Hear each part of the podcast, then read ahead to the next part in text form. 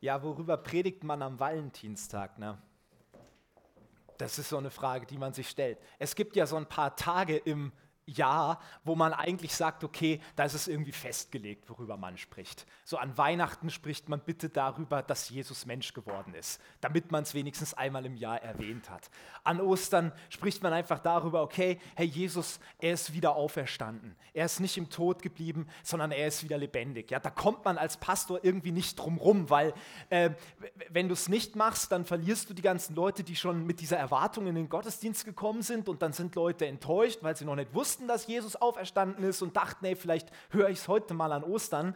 Und, ähm, aber man ist irgendwie so festgelegt und man denkt sich, hey, hat man doch alles schon mal gehört irgendwie. Und am Valentinstag, okay, worüber soll man predigen? Ne? Ja klar, über die Liebe. Und ich habe mir so gedacht, nö, ich mag es nicht immer Klischees zu bedienen, manchmal schon. Ja, aber ich dachte mir, ey, vielleicht sitzen heute viele gepeinigte äh, Leute hier, die sagen, oh Mann, der schlimmste Tag des Jahres ist da. Und dann komme ich und rede auch noch über die Liebe und mache dir nochmal ein schlechtes Gewissen, dass du keine Blumen dabei hast und die drei Euro für die Schokolade versehentlich ins Kollektenkörbchen geworfen hast und jetzt noch nicht mal draußen eine Schokolade kaufen kannst. Ja. Nein, das wollte ich nicht machen. Und außerdem glaube ich, dass es einen viel besseren Tag gibt für uns Christen, wo wir wirklich Valentinstag oder die Liebe feiern dürfen und das ist für mich der Karfreitag, aber nur mal so am Rande. Weil ich glaube, dass wir Christen am Karfreitag wirklich sehen, was Liebe ist. Da, wo sich Jesus Christus in den Tod gegeben hat. Nicht aus Zwang, nicht aus Gesetz, sondern aus Liebe. Und das ist die Liebe, die Gott hat zu den Menschen. Eine Liebe, die sich selbst hingibt. Eine Liebe, die nicht das eigene sucht, den eigenen Vorteil, sondern die den Vorteil von den anderen sucht. In dem Fall von uns Menschen. Und deswegen verschieben wir einfach diese Liebespredigt auf naja, Karfreitag haben wir keinen Gottesdienst. Auf Gründonnerstag oder auf den Ostersonntag, da predigt Edwin. Viel Spaß. und heute reden wir über was anderes. Nein, ich habe Gott gefragt, Vater, was, was ist dran für heute? Und ich habe es ähm, selten so klar irgendwie empfunden wie hier, was Gott sich heute wünscht für, für diesen Tag. Und ich möchte sprechen über einen Vers heute. Und das ist ein Vers in 1. Petrus 2, Vers 9. Und bei Michi und Anna klickt es da schon, weil das war der Vers, der über der School of Worship stand. Das war der Vers, wo Juri Friesen drüber gelehrt hat in den ersten Wochen. Das war der Vers, den wir alle, wenn wir auf Tour gegangen sind, wenn wir in Gemeinden gefahren sind, um zu dienen, ausgedruckt mitbekommen haben, damit wir den in unsere Bibel legen, weil er einfach so zentral und so wichtig war. In 1. Petrus 2, Vers 9 lesen wir, wie Petrus schreibt, und er schreibt es an Christen. Also wir dürfen hier sagen, ihr Braunauer oder du darfst auch einfach deinen Namen einsetzen. 1. Petrus 2,9. Ihr aber seid das auserwählte Geschlecht, die königliche Priesterschaft, das heilige Volk, das Volk des Eigentums, dass ihr verkündigen sollt die Wohltaten dessen, der euch berufen hat von der Finsternis zu seinem wunderbaren Licht. Das ist so ein Vers, wo mal eben in einem Satz so viel drin steckt, dass du ein ganzes Leben lang drüber nachdenken kannst. Du kannst Predigtreihen daraus machen, du kannst wirklich ganz Wochenenden nur über diesen Vers reden, weil Petrus einfach mal in einem Satz eine Antwort gibt auf die zwei zentralen Fragen der Menschheit. Wer bin ich und was soll ich hier? Die Frage nach der Identität und die Frage nach dem Auftrag. Ja, er sagt hier, hey, er sagt den Christen hier, an die er schreibt, wer sie sind, das auserwählte Geschlecht, die königliche Priesterschaft und so weiter. Und er sagt ihnen, wozu sie auf dieser Welt sind, warum Gott sie nicht direkt nach der Bekehrung entrückt hat. Ihr sollt die Wohltaten dessen verkündigen, an den ihr jetzt glaubt. Petrus gibt in einem Vers die Antwort auf die Frage nach der Identität und die Frage nach dem Auftrag der Menschen. Und das ist so krass, weil weißt du, was hier in einem Vers geschieht, darauf haben weder der Atheismus noch die Evolution eine Antwort. Du kannst dich damit beschäftigen. Ich weiß nicht, ob jemand heute hier ist, der sagt, er ist Atheist oder Agnostiker oder er glaubt an die Evolution.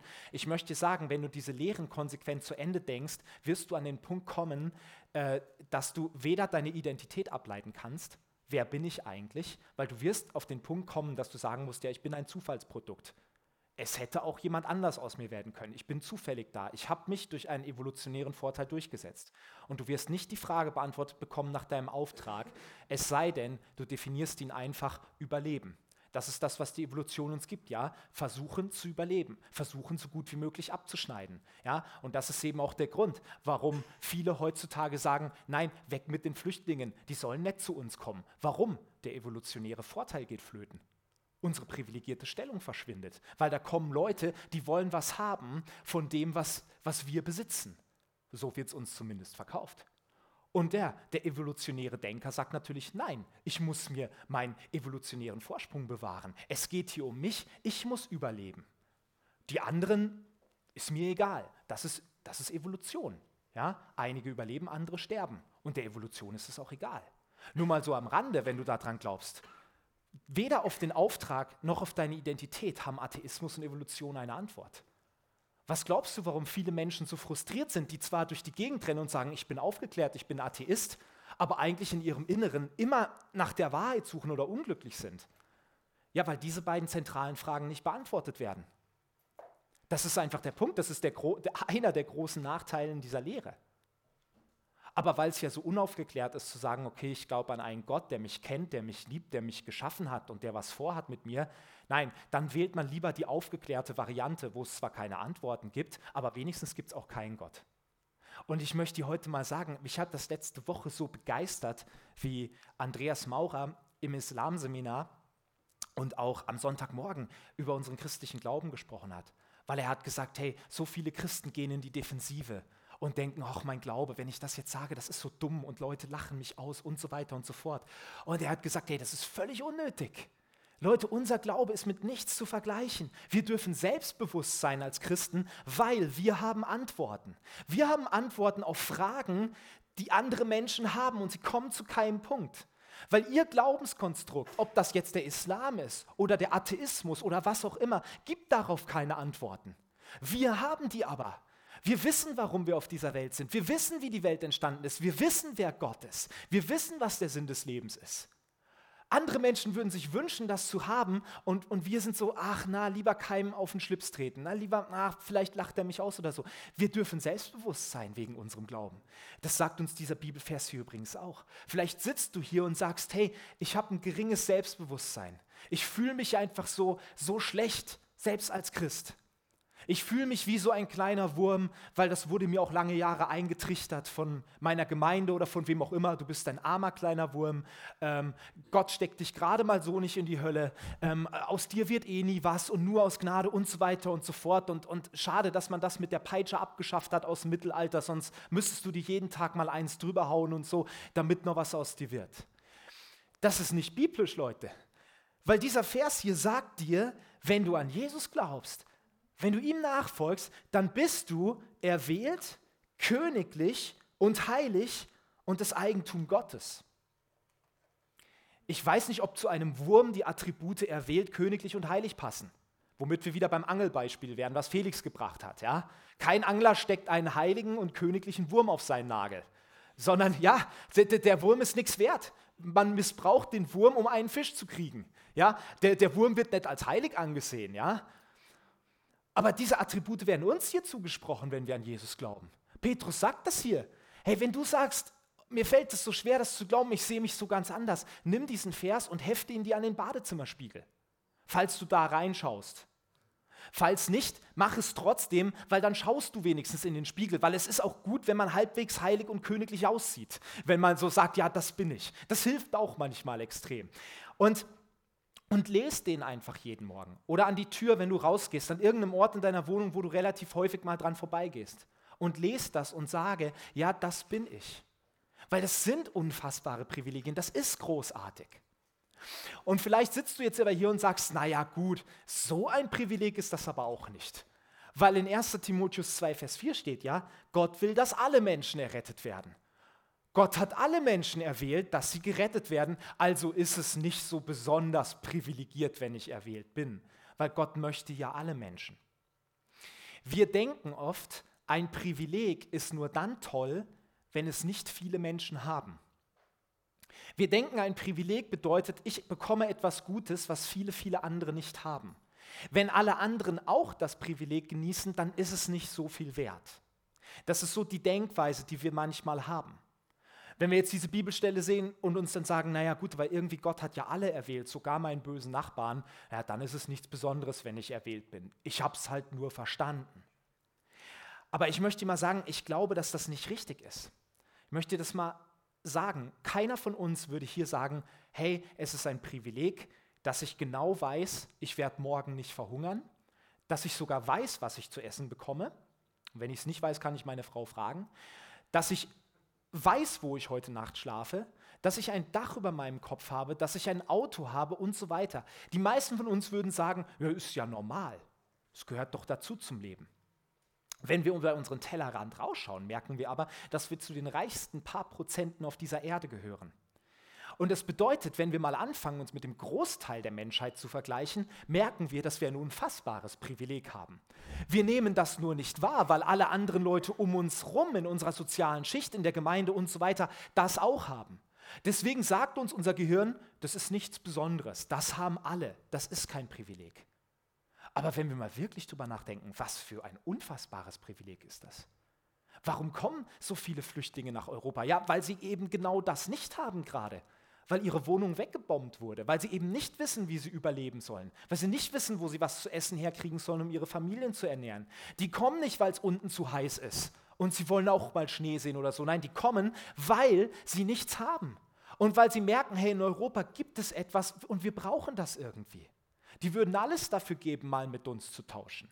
Und wir ärgern uns, weil irgendwie, ja, bei unserem Auto Rost angesetzt hat oder ein neues Modell unvorhergesehenerweise rausgekommen ist. Ja?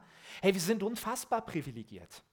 Und selbst mal ganz im Ernst, wenn alle, alle, alle Menschen auf dieser Welt das Gleiche hätten wie du, ist es dann trotzdem nichts wert? Würdest du dann sagen, ja, wenn alle ausreichend zu essen haben, dann ist es nichts wert, dass ich das habe, das gebe ich auf dann brauche ich es nicht. Nein, wir würden doch sagen, nein, ich will das auch haben. Ich, ich will auch ausreichend zu essen haben, selbst wenn alle anderen das auch haben. Es ist trotzdem was unfassbar Wertvolles und ein großes Geschenk. Nur unser Gehirn und, und die Gesellschaft um uns herum sagt uns immer, privilegiert sind nur die, die das haben, was die allermeisten nicht haben. Und ich glaube, dass das nicht stimmt. Ich kann mich sehr, sehr, sehr stark über das Privileg, über das Privileg freuen, erwählter Gottes zu sein, auch wenn es allen anderen Menschen um mich herum auch gilt. Weil es ist und bleibt das unfassbar Beste, was wir haben können. Und du hast das, wenn du Jesus nachfolgst. Die Bibel sagt, wenn du an Jesus Christus glaubst, bist du Mitglied des auserwählten Geschlechtes, Mitglied des Volkes des Eigentums, des heiligen Volkes und du bist ein königlicher Priester. Das gilt nicht für ähm, für hauptamtliche Mitarbeiter im Reich Gottes oder für Pastoren oder, naja, wenn du 100 Leute zu Jesus geführt hast, dann bist du wirklich ein königlicher Priester. Nein, die Bibel sagt, wenn du an Jesus glaubst, bist du es. Wenn du heute hier sitzt und sagst, hey, ich folge Jesus nach, dann beglückwünsche ich dich.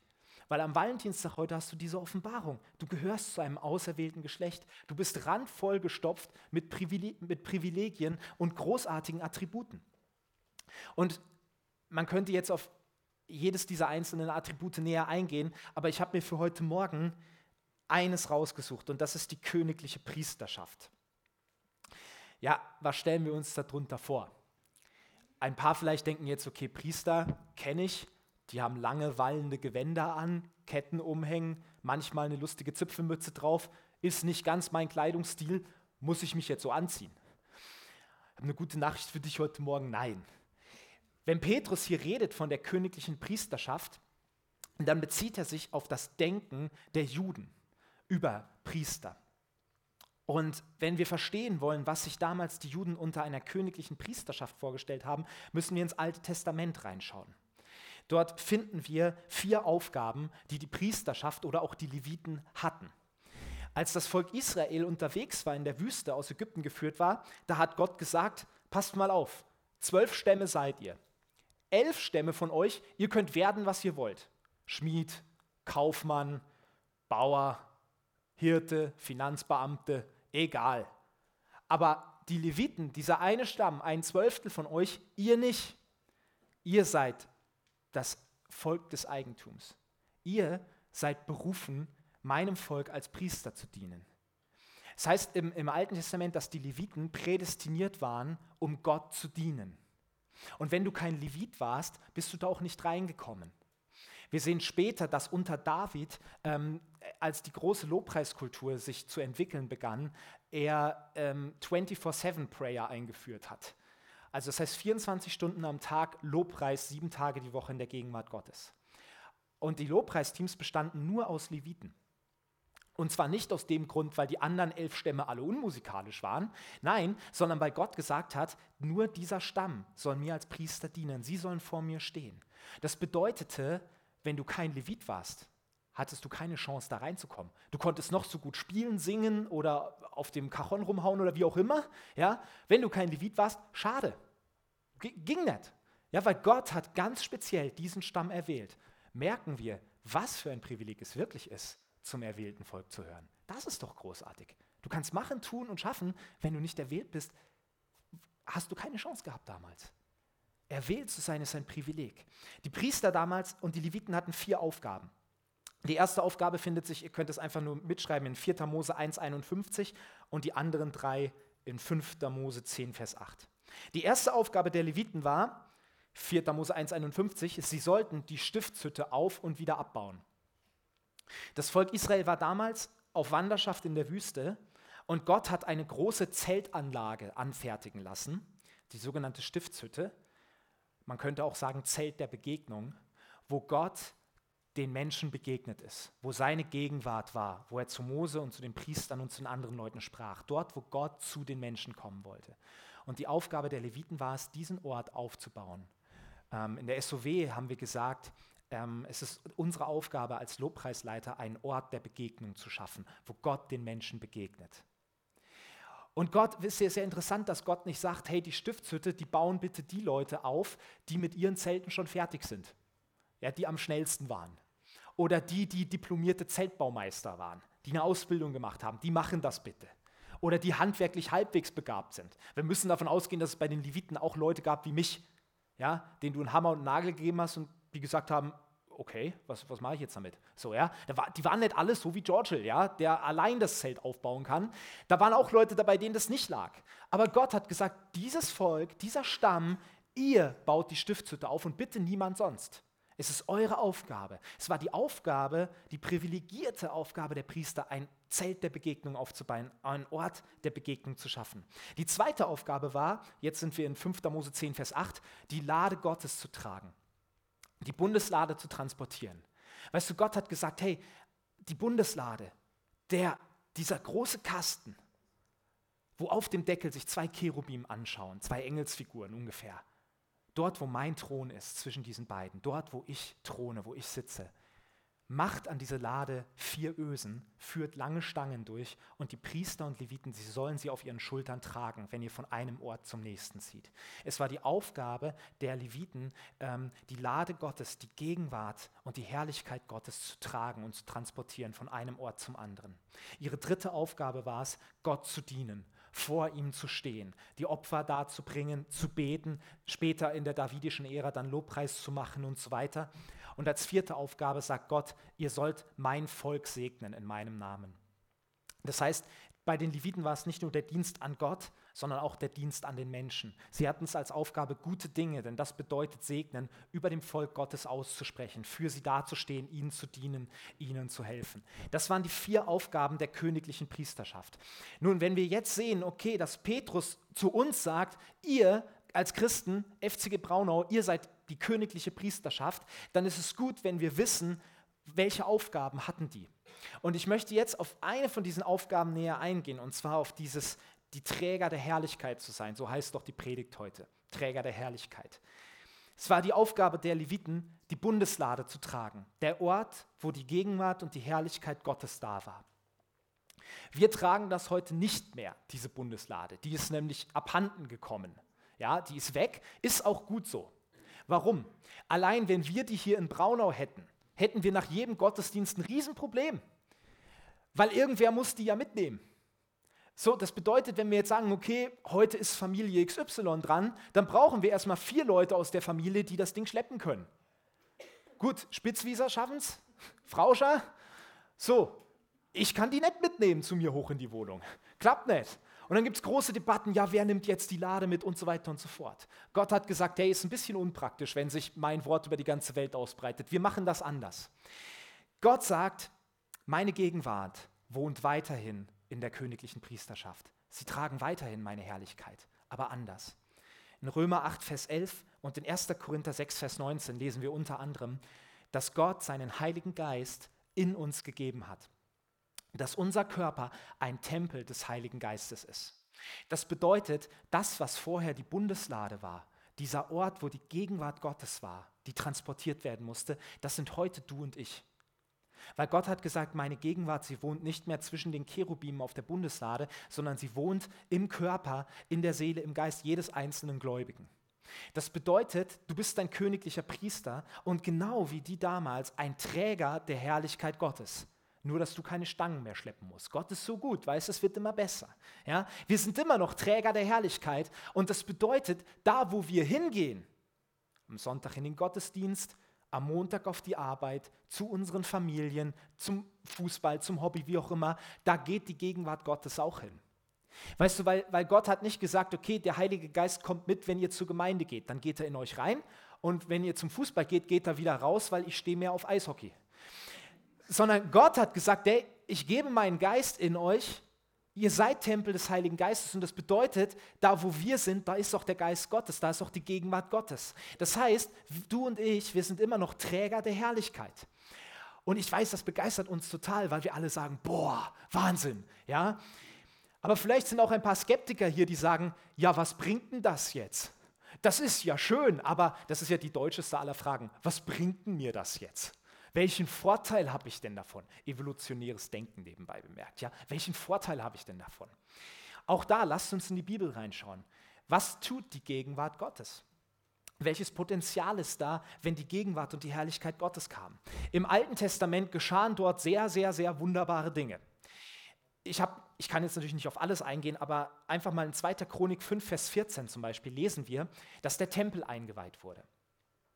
Und als der Lobpreis begann, heißt es, zog die Herrlichkeit Gottes in den Tempel ein.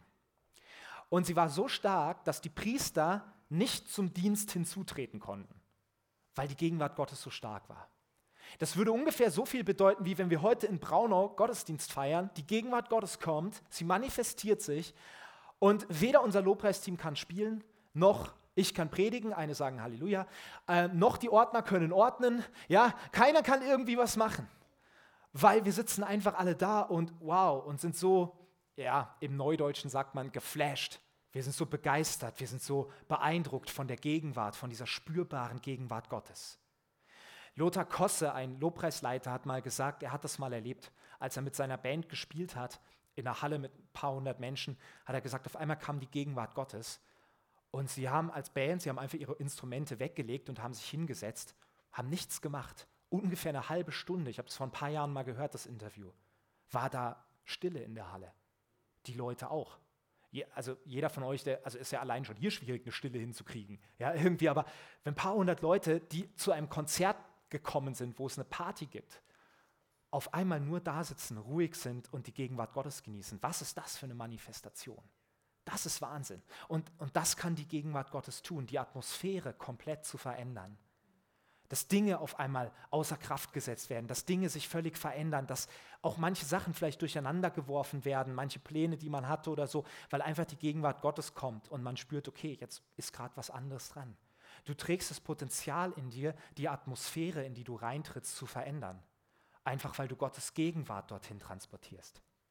Im Alten Testament lesen wir ganz oft im Richterbuch und in den Samuelbüchern, und der Geist des Herrn kam auf Punkt, Punkt, Punkt. Und dann werden Namen eingesetzt. Ja, Gideon, Simson, Jephthah, David und so weiter. Und was dieser Geist, diese Gegenwart Gottes ausgelöst hat, war immer, dass Menschen befähigt wurden, Dinge zu tun, die sie vorher nicht tun konnten. Da wurden Leute, die Feiglinge waren, die sich versteckt haben, auf einmal zu Heerführern.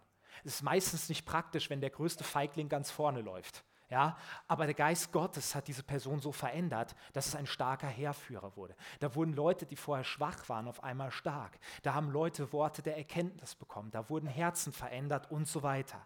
Menschen wurden, als der Geist Gottes, die Gegenwart Gottes auf sie kam, auf einmal befähigt und gestärkt, Dinge zu tun, die sie vorher nicht tun konnten. Und das gilt doch für dich und für mich auch. Das tut doch der Geist Gottes heute noch. Die Gegenwart Gottes kann das heute in uns auslösen, dass wir Dinge tun können, befähigt werden zu Sachen, die wir aus menschlicher Sicht nicht tun könnten. Ähm, Beispiel, ich habe das heute unter der Woche geteilt, ähm, ein Video auf Facebook gesehen. Ähm, da wurde ein, ein, ein Mörder, der in, der in den USA, ich glaube, 48 Frauen umgebracht hat, wurde verurteilt. Und dort war es anscheinend üblich, dass, dass die Angehörigen vor oder nach der Urteilsverkündigung nochmal, sagen wir mal, sagen durften, was sie auf dem Herzen hatten. Und da siehst du, wie ein Mann diesen Mörder anschaut und ihn verflucht und sagt, hey, du hast mir meine Schwester genommen oder wie auch immer, du sollst in der Hölle schmoren. Und dieser, dieser Mörder nimmt das ohne jede Gefühlsregung hin. Und dann kommt ein älterer Mann mit, mit, mit sehr dick, mit weißem Bart, so ein bisschen wie der Nikolaus sieht er aus, wirklich kommt nach vorne und sagt, Herr so und so, Sie, Sie machen es mir nicht leicht, das zu tun, woran ich glaube. Sie machen es mir sehr, sehr schwer. Aber mein Glaube sagt mir, dass es nicht berechtigt ist, Menschen zu hassen, sondern man soll ihnen vergeben. Und es steht nicht da, dass man nur denen vergeben soll, die man mag und die nette Leute sind. Und deswegen möchte ich Ihnen sagen, ich vergebe ihnen. Da steht ein Angehöriger dem Mörder von seiner Frau, seinem Kind oder wem auch immer gegenüber und sagt, ich vergebe dir. Das ist nicht menschlich. Das ist das, was der Geist Gottes tut im Leben von Menschen. Wir denken immer, okay, wenn der Geist Gottes kommt, dann geschehen Zeichen und Wunder. Ja, auch. Aber Gott will auch ein Wunder in uns tun, dass wir fähig sind zu Dingen, zu denen wir nicht fähig sind. Ich, ich weiß nicht, was das bedeutet, jemandem gegenüberzustehen, der vielleicht ein Familienmitglied umgebracht hat. Und ich hoffe, dass das auch nie passiert. Aber ich weiß von einem Pastor, wo das passiert ist, wo die Freundin seiner Frau äh, ermordet wurde beim Joggen im Wald. Hat dir einfach einer erstochen. Und auf einmal wirst du damit konfrontiert, weil alles in dir drin schreit, den mache ich fertig. Der, der, der soll in die Hölle kommen und, und ich sorge dafür, dass er da hinkommt oder so. Das ist menschliches Reagieren. Aber wenn der Geist Gottes kommt, wenn wir Träger der Herrlichkeit sind, kann der Dinge in uns freisetzen, die menschlich einfach nicht möglich sind. Im Neuen Testament sehen wir, was die Gegenwart Gottes tut, wenn wir uns das Leben von Jesus anschauen. Er war Gott. Er war die personifizierte Gegenwart Gottes. Er war der, der Musterträger der Herrlichkeit. Was geschah, was geschah, wenn Jesus auf Menschen traf? Er brachte ihnen die frohe Botschaft. Und zwar in einer Form, die die Leute angezogen hat. Was mich bei Jesus unter anderem fasziniert ist, dass ganz selten er zu Leuten hingegangen ist. Er ist in Synagogen gegangen und hat gepredigt, aber und ab und zu ist er auch mal auf Kranke zugegangen und hat die geheilt. Aber die meiste Zeit kamen Menschen zu Jesus. Sie wollten ihn hören, sie wollten was von ihm haben, sie sind ihm begegnet, sie sind ihm hinterhergezogen. Er hatte etwas an sich, was Leute angezogen hat. Und ich glaube, das war unter anderem dieses, er hat das Evangelium verkündet. Und zwar in einer Form, dass es als frohe Botschaft rüberkam ich glaube, Petra Plonner hat das hier gesagt, das Evangelium ist eine Frohbotschaft, keine Drohbotschaft. Und wir Christen in unserer Vergangenheit gab es mal eine Zeit, wo wir als Drohbotschafter aufgetreten sind. Wo die größte Offenbarung war, die wir Menschen gesagt haben, du kommst in die Hölle. Und Jesus hat das sehr, sehr, sehr selten gemacht. Jesus hat immer viel mehr über das Reich Gottes gesprochen als über die Hölle. Und es gibt Christen, die reden über nichts anderes als über die Hölle. Die, die, die sehen, wie ein Politiker etwas sagt, oh, der kommt in die Hölle, das ist falsch. Sie sehen, wie ihr, wie ihr Nachbar seine Frau betrügt und das Einzige, was ihnen einfällt, ist, ja, der kommt in die Hölle. So, das ist aber nicht das, was Jesus will. Sondern Jesus will die frohe Botschaft bringen und die frohe Botschaft ist, du kannst errettet werden. Die frohe Botschaft ist, Gott liebt dich, Gott will eine Beziehung mit dir und es hat schon jemand bezahlt für deine Sünden. Das ist die Botschaft, die wir verkündigen sollen und nicht das andere. Gott will, dass alle Menschen errettet werden und sie zur Erkenntnis der Wahrheit kommen. Und wir glauben manchmal, oh, so viel drohen wie möglich. Drohen funktioniert nicht übrigens. Wenn Drohen funktionieren würde, warum haben wir in den Staaten, wo es die Todesstrafe gibt, trotzdem eine so hohe Kriminalitätsrate? Du bekommst das Schlimmste angedroht, den Tod auf Erden hier. Und trotzdem hindert es die Menschen nicht daran, andere Menschen umzubringen. Drohen hilft nicht viel. Was hat Jesus noch getan? Er hatte das richtige Wort zur richtigen Zeit. Lest mal Johannes 4 durch, die Frau am Brunnen, total gebrochene, kaputte Frau, von sechs Männern oder von fünf Männern, glaube ich, verlassen schon. Der, den sie jetzt hatte, der wollte sie noch nicht mal heiraten. Eine Ausgestoßene aus der Gesellschaft. Und Jesus spricht die einfach ganz beiläufig an. Fragt erstmal nach einem Glas Wasser.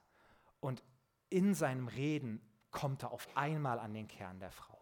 Er hätte die total verloren, wenn er angefangen hätte mit, hey, du hast mehrere gescheiterte Beziehungen hinter dir, das geht so nicht, Fräulein, hör mal zu, was ich dir jetzt sage. Ja, die hätte den Wasserkrug weggeschmissen, wäre weggegangen. Aber er hatte eine Art an sich, genau zu wissen, was ist jetzt das richtige Wort, wie kann ich einem Menschen helfen.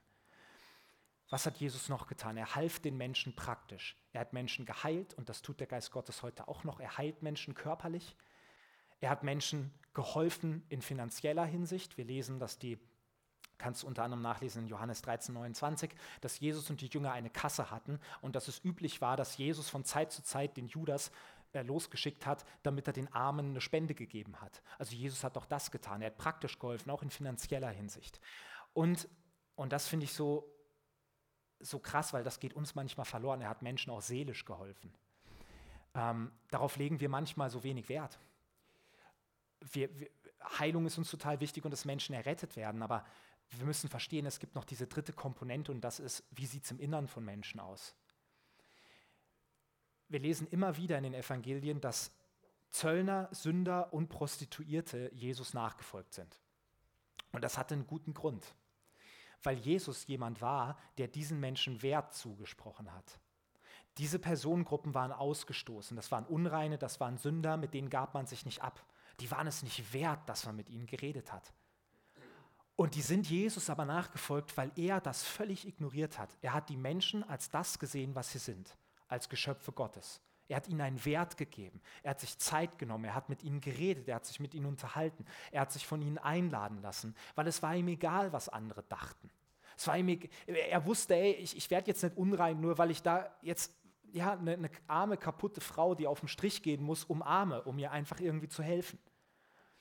Er hat Menschen seelisch wiederhergestellt. Und ich glaube, da müssen wir auch ein bisschen gucken, dass es Leute gibt, die zwar gesund sind nach außen hin, die, die auch errettet sind und im Himmel, aber irgendwie in sich drin immer noch Wunden und Verletzungen tragen und ein, ein, ein kaputtes Selbstbildnis von sich haben.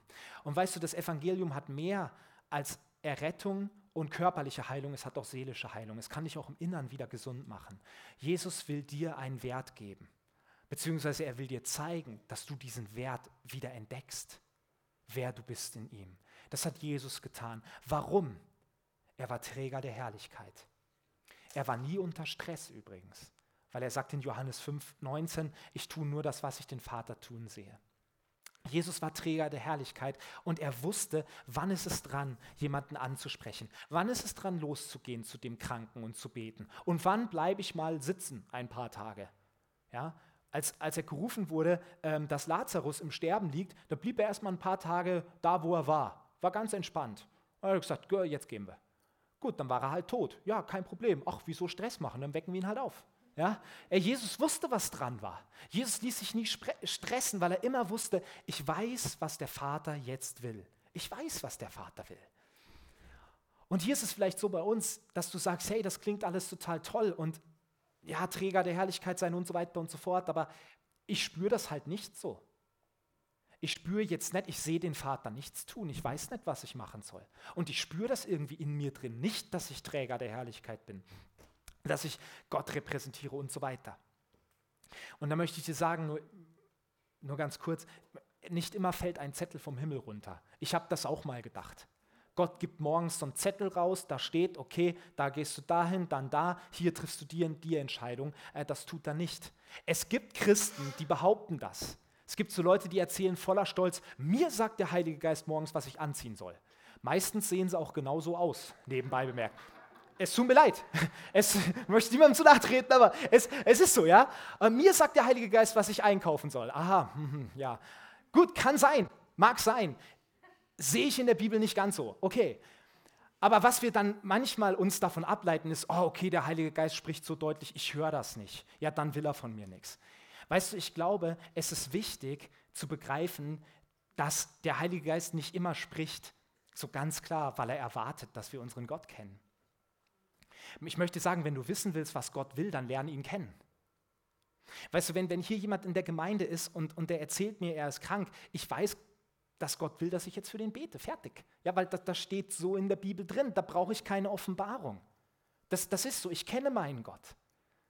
Weißt du, wir, wir, je mehr wir Gott kennenlernen, desto mehr wissen wir, was er will. Auch ohne, dass ein Zettel vom Himmel kommt. Weißt du, wir können nicht so leben nach der Art, oh, wann immer der Heilige Geist nichts sagt, dann mache ich das, was mir gerade gefällt. Weißt du, ich weiß nicht, ob du schon mal in so einer Videothek warst, ähm, wo du dir DVDs ausleihen kannst und so. Im Regelfall gibt es da immer so einen Raum, da hängt so ein komischer Vorhang davor und oben drüber steht, nur für Erwachsene oder ab 18 oder wie auch immer. Ähm, da steht Pornografie drin und manchmal auch noch so, so, so Horrorfilme oder wie auch immer. So. Weißt du, ich muss mich nicht hinstellen und sagen, okay, ich bin ja erwachsen. Ha, Gott, möchtest du, dass ich jetzt in diesen Raum reingehe oder nicht? Hm, rede doch mal.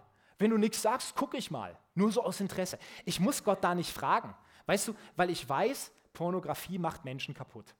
Und das sagen übrigens nicht konservative Christen, sondern das sagen auch in Anführungsstrichen seriöse Wissenschaftler. Pornografie macht kaputt. Es, ist, es, es tut dir nicht gut. Es macht deinen Selbstwert kaputt. Dein, dein, bei den Männern macht es wirklich nachweislich das Frauenbild auch kaputt. Frauen werden mehr und mehr zu Objekten, je mehr du das konsumierst. Das ist wirklich so. Und ich muss dann nicht überlegen, Gott, soll ich da rein, soll ich da nicht? Was, ich bin ja erwachsen und so weiter und bla bla bla. Ich vermag ja alles durch den, der mich stark macht, dann kann ich auch durch den Vorhang durch. Äh, ey, ich kenne meinen Gott. Ich weiß, was er will. Und, und ich muss, muss dann nicht dreitägiges Fasten machen für viele Entscheidungen. Ab und zu, okay, manchmal weiß ich nicht, Gott, wie siehst du die Situation? Was willst du jetzt von mir? Was soll ich tun? Dann gehe ich ins Gebet. Gott, dann bitte sprich. Dann offenbar mir, mir das. Aber ich, ich muss es nicht immer tun, weil ich kenne meinen Gott. Und vielleicht sagst du jetzt, okay, ich fühle mich nicht als Träger der Herrlichkeit. Da spüre ich nichts, da kribbelt nichts, da ist, ich spüre keine Vollmacht und so weiter ich möchte sagen, Emotionen sind gut und wichtig. Und ich komme aus, aus einer Richtung, wo Emotionen eher sehr kritisch gesehen wurden. Und, und ich liebe es, wirklich diese Offenbarung zu haben, nein, Gott spricht auch zu mir durch Gefühle und Emotionen sind wichtig und ich soll das auch rauslassen. Aber Emotionen haben einen großen Nachteil, sie können uns betrügen. Und zwar sehr schnell. Du sagst nein, okay, Beispiel, wie oft warst du schon verliebt in deinem Leben? Was weiß ich in der Schule? boah, Parallelklasse, was für ein Mädel und, oh, und, und die Frau des Lebens und so weiter und so fort. Und du bist hin und weg. Zwei Tage später siehst du auf dem Schulhof, stehst neben ihr und die rülpst wie ein Bauarbeiter. Und du, oh, einige Betroffene sind hier. und von einem Moment auf den anderen sagst du, oh, Weiche, ja? Was waren das für Gefühle, die dir zwei Tage vorher gesagt haben, boah, die Frau des Lebens? Ja, die haben sich auf einmal in Luft aufgelöst. Gefühle können dich betrügen. Sehr, sehr schnell. Ja, einige durchleben das gerade schön. Ja? Emotionen können dich betrügen, weil sie können sich von einem Moment auf den anderen in Luft auflösen. Und deswegen ist es gut, wenn wir unseren Glauben auf einen Fels gründen. Und der Fels heißt Jesus Christus. Ein Felsen löst sich nicht so leicht in Luft auf. Da musst du große Anstrengungen an Zeit und körperlichem Aufwand mitbringen, bis sich der auflöst. Und bei Jesus vergiss es gleich. Der löst sich nicht auf. Der steht seit äh, schon immer. Jesus ist ewig. Der löst sich nicht auf. Und deswegen ist es gut, wenn wir unseren Glauben auf das gründen, was er sagt in seinem Wort, was der Felsen selber uns offenbart. Und wenn er mir sagt, hey, du bist Träger der Herrlichkeit, dann bin ich das unabhängig davon, ob ich das immer spüre. Und ich weiß, im Geistlichen haben wir das immer so, dass wir zweifeln, ach, ich spüre das gerade nicht, ach, die Vollmacht war beim Beten schon mal mehr, jetzt passiert nichts und so weiter. Bin ich wirklich Träger der Herrlichkeit? Hat Gott wirklich was mit mir vor? Ich kenne das. Weil unsere Gefühle versuchen uns da zu betrügen. Aber wir müssen die Realität anschauen. Kurzes Beispiel. Ich entschuldige mich jetzt schon davor, aber das habe ich einfach so empfangen. Weißt du, wir stehen morgens auf und im Regelfall ziehen wir uns dann an und verlassen das Haus zur Arbeit, zum Einkaufen, wohin auch immer. Wie oft am Tag passiert es dir, dass du im Auto sitzt oder im Bus oder, oder bei deinem Chef im Büro oder irgendwo auf dem Sofa und auf einmal schießt dir der Gedanke, mein Gott, hoffentlich habe ich eine Hose angezogen heute Morgen. Mal gucken, ich spüre das gerade nicht. Wie oft passiert, okay, ah, doch einige, okay, alles klar. Nein, ey, wie oft, wie oft passiert uns das? Ja, nie, oder? Ich laufe doch nicht durch die Gegend und denke mir, oh, ich spüre meine Hose gerade nicht, hoffentlich ist sie da. Ab und zu spüre ich sie, wenn ich gegessen habe. Dann spüre ich sie, dann weiß ich, sie ist da. Aber ansonsten weiß ich auch, ey, ich habe mir die morgens doch angezogen, die löst sich nicht einfach auf. Ja, es, wir wissen das doch, es ist eine Tatsache. Keiner von uns würde das denken. Keiner von uns läuft die ganze Zeit, oh, hoffentlich, hoffentlich, hoffentlich ist sie da, hoffentlich ist sie da, ich spüre sie nicht. Genau, und genauso dumm, wie es wäre, wenn wir so über die Welt laufen, genauso dumm ist es, die ganze Zeit zu sagen, oh, hoffentlich ist Gott da, ich spüre gerade nichts. Weil es ist eine Tatsache. Die Bibel sagt, du bist Träger der Herrlichkeit, königliche Priesterschaft. Er hat seinen Geist in dich gegeben, du bist Tempel des Heiligen Geistes. Und deswegen, das darfst du nehmen. Lass uns unseren Glauben gründen auf dem Felsen und lass uns ihn nicht gründen nur auf unsere Emotionen, weil dann wird es eng. Und als letzter Punkt, wenn du jetzt sagst, okay, ich habe das jetzt erkannt, ich bin Träger der Herrlichkeit und es können großartige Dinge passieren, da wo ich hingehe, weil die Gegenwart Gottes ist einfach da. Alles, was hier wir lesen im Alten und Neuen Testament, kann passieren weil Gott ist mit mir und er ist immer noch der gleiche. Dann möchte ich dir sagen, du hast richtig viel erkannt und jetzt das Letzte. Bitte, bitte delegiere das nicht weg. Weißt du, manchmal passiert es, dass Gott uns Dinge zeigt, wo er sagt, sei dort mein Träger der Herrlichkeit in dieser und dieser Situation. Und wir freuen uns und dann sagen wir, okay, cool, ich frage mal den und den, ob er das macht. Beispiel, Johannes Justus war ja da und er hat das ja erzählt, wie sein Evangelisationsleiter begeistert zu ihm kam und gesagt hat, Johannes, Gott hat mir gezeigt, was wir machen sollen. Wir machen ein großes Schild und da schreiben wir drauf, hier werden Kranke geheilt. Das stellen wir in die Fußgängerzone und da beten wir für alle Leute Gebet an. Johannes hat gesagt, Mensch, das ist ja klasse. Und dann hat der Leiter gesagt, ja, und der Hammer ist, du kommst dann und betest für die. Hat Johannes gesagt, als hingegebener Pastor, nee, ich bete da nicht, du, das ist dein Job. Du hast, das, du hast das doch von Gott empfangen. Du bist doch der Evangelisationsleiter. Wieso soll ich da kommen und das machen? Das ist doch dein Job. Und dann hat er das auch gemacht, dieser Leiter. Aber versteht ihr, was dieser Punkt ist? Da empfängt jemand etwas von Gott. Hey, trage meine Herrlichkeit dort rein in die Fußgängerzone. Mach dort die Kranken gesund. Das Erste, was er tut, ist, boah, cool, ich hole mir einen, der das für mich macht. Manchmal sind wir so ähm, es fällt uns manchmal gar nicht auf, wie oft wir versuchen, Dinge wegzudelegieren, die Gott für uns gesetzt hat. Es gab mal einen Mann in der Bibel, der hat das auch gemacht. Der heißt David. In 2 Samuel 6 lesen wir, wie er die Bundeslade, Träger der Herrlichkeit, nach Jerusalem bringen will. Und David dachte sich, hey, das machen wir ganz einfach. Wir nehmen einen Holzkarren, spannen zwei Ochsen davor, die ziehen das Ding. Super entspannt und ich laufe nebenher. Und das Problem war aber, die Rinder sind ausgerutscht. Ich habe noch nie einen Rind ausrutschen sehen, aber anscheinend geht es. Und die sind ausgerutscht, die Lade ist runtergekippt und ein junger Mann mit Namen Usa hat die Lade festgehalten, damit es die nicht in den Dreck reinhaut. Und er ist von einem Moment auf den anderen gestorben, weil du nicht Gottes Gegenwart einfach anfassen kannst. Es ist wie, wie, wie ein elektrischer Schlag wahrscheinlich. Und was macht David? Der ist stocksauer. Er lässt die Bundeslade in eine Hütte stellen und schmollt und ist richtig sauer auf Gott und regt sich auf. Gott, du hast doch gesagt, ich soll das Ding holen, jetzt ist der tot. Was soll denn das? Was, wie kann das sein? Und da muss ich sagen, da bin ich wirklich David sehr ähnlich. Das kann ich gut. Ja, wenn was schief geht, erstmal Gott beschuldigen. Gott, du hast doch gesagt, wieso klappt das nicht? Wieso sind wieder Leute eingeschlafen bei der Predigt? Wie kannst du das tun? Das, das geht schon. Wir ärgern uns, wenn es nicht so läuft, wie wir wollen. Später lesen wir dann, man weiß nicht genau, wie viel Zeit vergangen ist, dass David einen neuen Versuch unternommen hat, die Bundeslade zu transportieren. Und oh Wunder, auf einmal heißt es, die Priester aber trugen die Lade des Herrn. Und es war eine große Party und die haben die nach Jerusalem gebracht. Was ist passiert? David hat, gese hat gesehen, er hat einen Fehler gemacht. Er muss die Schriften studiert haben und da steht nun mal drin, Gott sagt, niemand transportiert diese Lade, außer meine Priester. Und was David verstanden hat, ist, ich habe einen Fehler gemacht. Ich habe das, was Gott den Leviten zugesprochen hat, genommen, habe es ignoriert und wollte es auf andere abwälzen.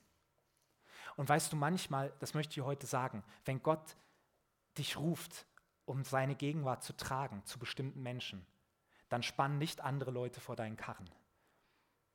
Dann versuch nicht Ochsen zu finden, die deinen dein Karren ziehen, sondern trag die Herrlichkeit Gottes selber.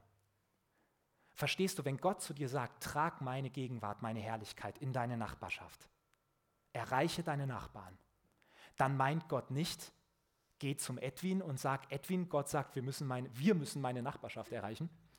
Ich mache jetzt jeden Freitag ein zweistündiges Kaffee trinken und du kommst und lehrst die Leute.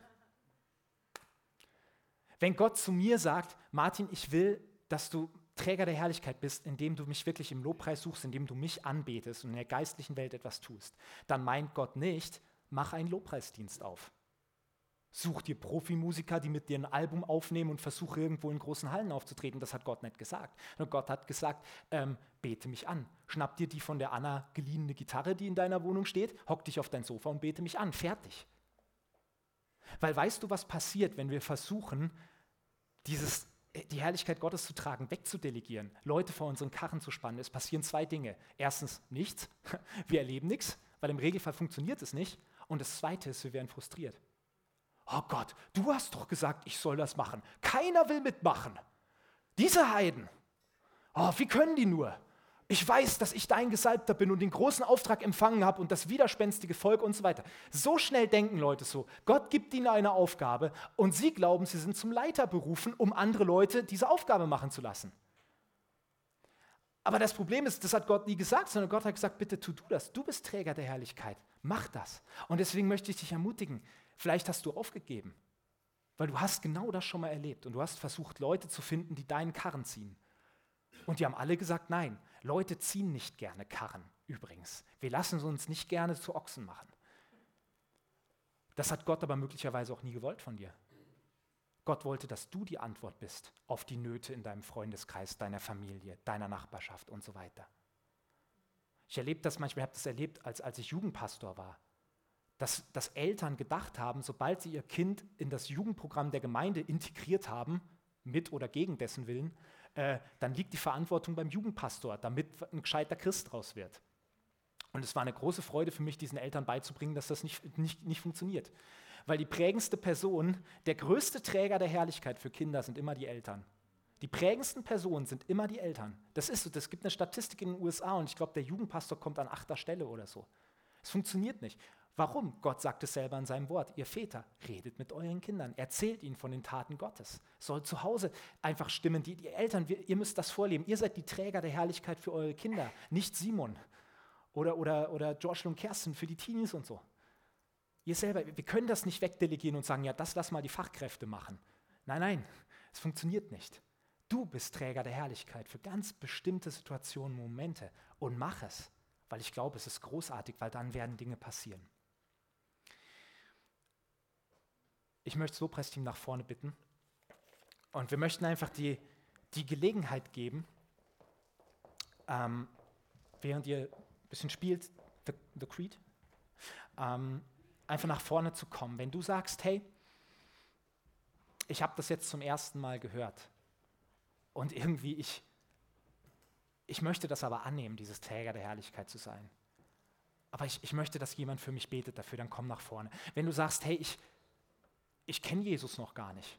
Ich bin völlig überfordert gerade. Ich bin gerade platt, weil meine Lebenswelt, die ich mir aufgebaut habe, auf einmal zusammengefallen ist. Ich möchte Jesus kennenlernen, komm nach vorne. Wenn du sagst, ich habe mal versucht, das, was Gott mir gegeben hat, durchzusetzen, aber ich bin irgendwie gescheitert. Ich habe es verpasst, die, seine Herrlichkeit zu tragen, zu meiner Familie, wie auch immer, weil ich Angst hatte oder versucht habe, dass andere Leute das machen. Aber jetzt möchte ich einfach das neu machen. Ich brauche neuen Mut, neue Kraft dafür. Dann komm nach vorne. Wir möchten das wirklich, wir werden jetzt dieses Lied noch einmal singen und darf auch bitten, wenn einfach mehrere Leute kommen, dass einfach auch die, die Ältesten nach vorne kommen, vielleicht auch ihr Frauen von den Ältesten, dass ihr einfach betet, wenn hier Frauen nach vorne kommen, einfach die, die Gebet möchten. Komm wirklich nach vorne und lass dich einladen, weil wir glauben, dass Gebet wirklich was bewirken kann. Jesus, danke, dass du hier bist und danke, dass du uns berufen hast, wirklich deine Herrlichkeit zu tragen. Vater, danke, dass jeder, der hier sitzt und an dich glaubt, ein Träger der Herrlichkeit ist. Jesus, lass uns das wirklich ergreifen. Vater, ich möchte auch Mut einfach zusprechen für alle Leute, die einfach sagen, hey, ich, ich habe Angst, dahin zu gehen, wo Gott mich hinsendet. Ich habe Angst, diese Herrlichkeit zu tragen. Jesus, offenbar du selber, was, was für ein Privileg es ist und wie unfassbar cool das ist. Halleluja, Jesus. Amen. Ja. Kommt einfach nach vorne, die Gebet haben wollen in welcher Form auch immer, ihr seid herzlich eingeladen. Ihr anderen, lasst uns alle gemeinsam aufstehen und wirklich noch einmal Gott anbeten und unseren Glauben bekennen.